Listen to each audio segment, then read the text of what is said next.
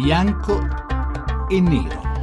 Le 18 e 13 minuti, benvenuti a Bianco e Nero. Questa sera parliamo di immigrazione, ma cerchiamo di farlo cercando di far emergere dei punti di vista di cui in Italia si parla poco, al di là dell'emergenza, dell'effetto catastrofico che le immagini dell'immigrazione forniscono ai nostri cittadini, agli utenti dei telegiornali, al di là anche della sensazione di assedio in cui siamo portati a, ad essere rinchiusi, ci sono molti elementi che raccontano forse meglio il fenomeno dell'immigrazione e invece, di cui siamo invece meno consapevoli. Parlo di elementi sul versante criminale, cioè capire chi veramente si avvantaggia dal grande flusso di immigrati che dal Nord Africa, dal Medio Oriente arriva sulle nostre coste, chi sono i burattinai che portano attraverso il mare molti a morire e poi molti ad arrivare sulle nostre coste, come e come operano, quanto guadagnano e come possono essere fermati. E poi cercheremo di sollevare anche qualche quesito di carattere etico, morale. Da dove proviene l'idea che i confini siano invalicabili? Da dove proviene l'idea che il colore di un passaporto possa cambiare il destino di una persona? È davvero così o possiamo invece magari con uno sforzo di immaginazione immaginare appunto un mondo dove i confini per eh, i flussi di persone eh, possano un giorno essere cancellati, così come si è fatto per il commercio lo si possa fare anche per la forza lavoro, per i cittadini, così come funziona in Europa, potrebbe funzionare in tutto il mondo. Insomma, di queste cose parleremo con due ospiti che sono molto addentro a questi temi e che ora vi presento. Sono eh, il dottor Calogero Ferrara, che è sostituto procuratore a Palermo. Buonasera. Buonasera. Eh, Calogero Ferrara lavora in prima linea contro oh, diciamo, i trafficanti di uomini. Eh, ha aperto varie inchieste su questo fronte, ci sono dei processi che cominciano ad aprirsi, forse qualcosa si comincia a fare per capire i veri meccanismi che portano diciamo, oh, su come funziona questo commercio di uomini attraverso il mare. E poi saluto Stefan Faris, buonasera. Buonasera. È un giornalista americano che vive adesso a Roma ma che ha eh, viaggiato un po' per tutta l'Africa, per il Medio Oriente, scrive molto sui problemi dell'immigrazione, collabora con il Time, con eh, Bloomberg Business Week, insomma ha scritto anche un lungo saggio molto interessante eh, sull'immigrazione che si chiama Homelands, poi ci spiegherà anche perché di questo titolo e anche con lui parleremo appunto invece del versante, cercando di scardinare il modo abituale con cui immaginiamo il fenomeno migratorio. Prima di avventurarci in questo, però, come sempre, sentiamo la scheda di Diana Mecenate. Il muro anti-immigrati in Ungheria, le frontiere chiuse a Ventimiglia, l'affermazione di partiti xenofobi in molti paesi europei. Cosa sta succedendo? È possibile ancora pensare di vivere in un mondo con frontiere invalicabili o dobbiamo abituarci all'idea che non esistono più confini? Secondo i dati diffusi in questi giorni, le richieste di asilo all'Unione Europea nel primo trimestre del 2015 sono state 185.000 con un'impennata dell'86% rispetto all'anno prima. Oggi un essere umano ogni 122 è una persona che è dovuta fuggire dalla sua terra.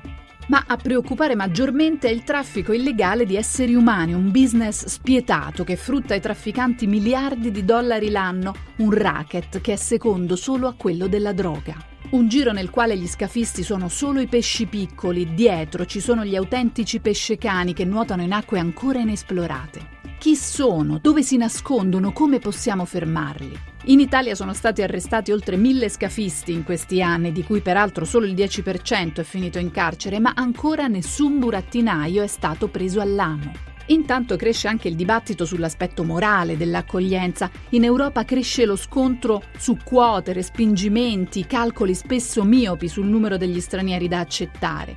Per qualcuno l'accoglienza è inevitabile e va dunque organizzata. Per altri, come dimostrano il muro ungherese e la chiusura francese a Ventimiglia, è fumo negli occhi e rischia di favorire le infiltrazioni terroristiche. Come farà l'Europa a uscire dall'impasse? Saremo in grado di far fronte all'ondata di esseri umani che chiedono il nostro aiuto? Cosa si può fare davvero? Ecco le molte domande che cercheremo di affrontare in questa puntata di Bianco e Nero 800 05 0578 anche il numero verde che come sempre alla fine della discussione che adesso andiamo ad avviare eh, potrete utilizzare per le vostre opinioni. Io vorrei cominciare con Calogero Ferrara che in un bellissimo articolo apparso sull'ultimo numero di Newsweek è stato intervistato lungamente dagli autori che hanno portato poi l'articolo in copertina. Il titolo è Mastermind, il genio del male dietro la crisi dei migranti. Ecco, io vorrei chiedere al dottor Ferrara, che è, come dicevo, impegnato in, un, in, varie inchieste importanti per cercare di capire chi veramente tira le fila dell'immigrazione, che cosa abbiamo capito fino ad oggi. Quel numero di Newsweek fa un nome, Ermias Germai, e sembra essere lui uno dei più pericolosi, meglio organizzati e meglio introdotti trafficanti di uomini. Così?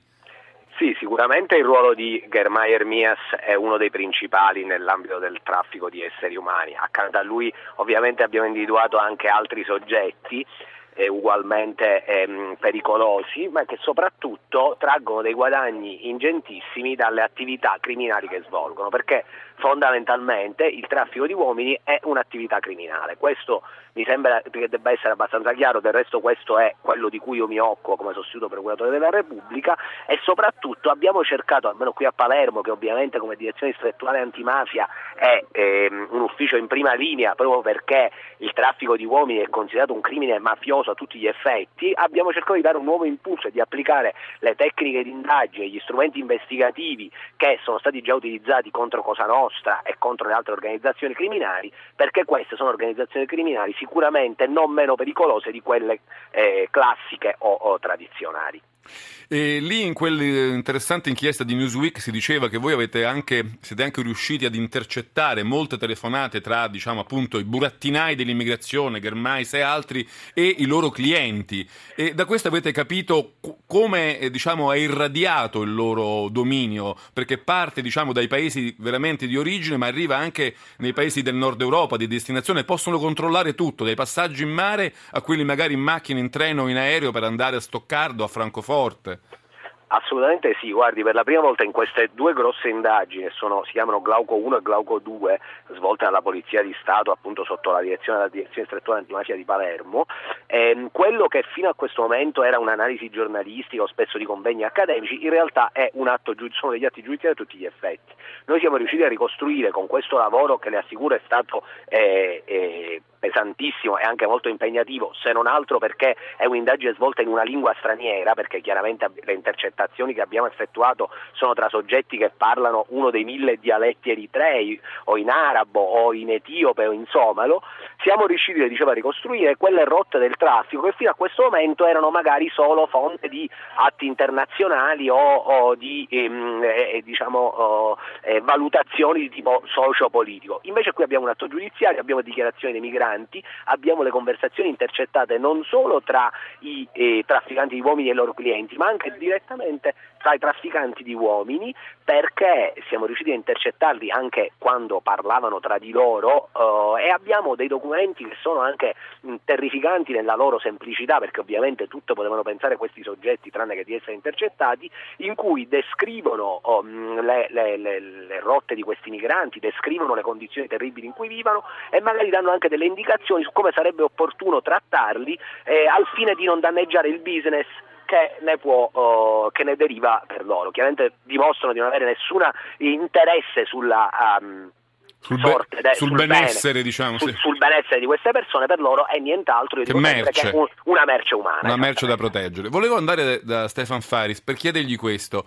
Secondo la tua esperienza, secondo i viaggi che hai fatto, le cose che hai scritto, è possibile immaginare, vorrei dire, un approccio antiproibizionista a, a, all'immigrazione, cioè rendere, eh, togliere il, il, versante illegale per togliere proprio dalle mani de, de, diciamo, dei trafficanti il business dell'immigrazione illegale. Se i confini fossero aperti, l'immigrazione fosse eh, legalizzata, tutto questo guadagno illegale sparirebbe, un po' come è sul versante della droga, per esempio ma secondo me sì, il motivo che io ho fatto questa conclusione è, è stavo guardando un po' la storia di Sudafrica. E Sudafrica, come sappiamo tutti, è stato questa scena eh, non ti sento molto bene, forse puoi trovare una posizione migliore perché la qualità della. Mm. De... Vediamo... Così meglio? Così meglio, sì. Sì? Sì. Ok, allora eh, stavo parlando di Sudafrica che sappiamo tutti dove erano fatto le leggi di apartheid dove avevano paesi dove c'erano quelli, quelli bianchi e quelli neri e quelli neri avevano diritti diversi dagli altri. Ma dopo un po' il mondo decise che questo non andava, non andava più bene e hanno messo un, bel po' di pressione sulla Sudafrica. Allora, che hanno fatto i sudafricani? Hanno deciso, ma senti, abbiamo un'idea abbiamo un altro esempio di come possiamo noi tenere i privilegi per i bianchi, tenere fuori i neri. E quello che hanno provato a fare è di creare, prendere il loro territorio e dividerli in altri paesi. Un paese per le coste, un altro per le Zulu, un altro per... Eh, quelli che venivano chiamati Bantustan, no? Questo era... Sì, sì, allora ogni, ogni tipo di tribù, diciamo, popolo avrebbe il suo paese povero e quando arrivavano in uh, Johannesburg, Pretoria, immigrati. Allora loro hanno visto il nostro mondo di immigrazione e come gestiamo questa immigrazione. E questo è un buon, un buon, modo di tenere eh, in controllo la popolazione e tenere i nostri privilegi. Ma quella è soltanto una metà della storia, perché alla fine, come sappiamo tutti, la pasta è, finito e questo progetto di Pakistan non è mai stato oggetto di nessun altro paese in Sudafrica. E ma Sudafrica adesso è difficile dire che è peggio come era, perché alla fine hanno la politica di Pakistan e No, purtroppo la linea con la linea con Faris non, eh, non, funziona tanto bene, cerchiamo di ristabilirla con una qualità migliore. Io vorrei tornare da Calogero Ferrara e chiedergli però questo, se queste indagini ci hanno avvicinato a trovare diciamo, i pesci grossi, i grandi colpevoli, se c'è la speranza che si possano prima o poi identificare veramente e se possibile diciamo, consegnare alla giustizia.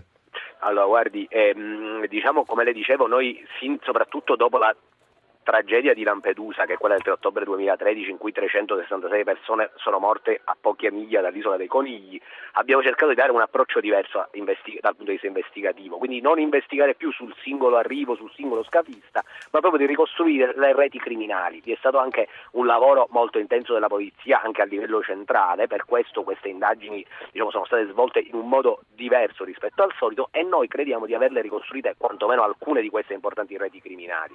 Abbiamo emesso nell'ultimo anno all'incirca 40 mandati di cattura, il problema qual è? Che molti di questi, soprattutto quello a carico dei soggetti più rilevanti che operano sui territori di origine, sono rimasti ineseguiti. Noi abbiamo firmato dei mandati d'arresto internazionali che chiaramente in Libia in Sudan eh, o in eh, Eritrea o in Etiopia di fatto rimangono lettera morta perché non troviamo eh, non vi è collaborazione, collaborazione cioè. cioè. non avremmo neanche a chi, scri- a chi mandarlo matematicamente eh, diciamo eh, alla Libia in Libia a chi mandare il mandato d'arresto probabilmente in questa, in questa fase quindi è chiaro che noi pensiamo di averli individuati anche perché questa è una notizia delle, proprio dell'ultimo minuto che però si può rendere anche pubblica perché non vi è più una segretezza completezza investigativa, in quanto, come diceva lei all'inizio, vi sono già delle indagini in corso e uno di questi processi più importanti è cominciato proprio oggi. Eh, in questo settore, per la prima volta, abbiamo un vero e proprio collaboratore di giustizia, cioè un soggetto che eh, era a tutti gli effetti inserito nell'organizzazione. Un pentito, quindi. Un pentito, chiamiamolo così. Dottore, la, la devo purtroppo fermare perché sente, poi riprendiamo da questo punto. Sente la sigla, sta arrivando il GR regionale, devo dargli la linea, ma poi torniamo qui a Bianco e Nero a parlare con Calogero Ferrara e Stefan Faris di immigrazione 800 05 0578 dopo il GR bianco e nero di nuovo.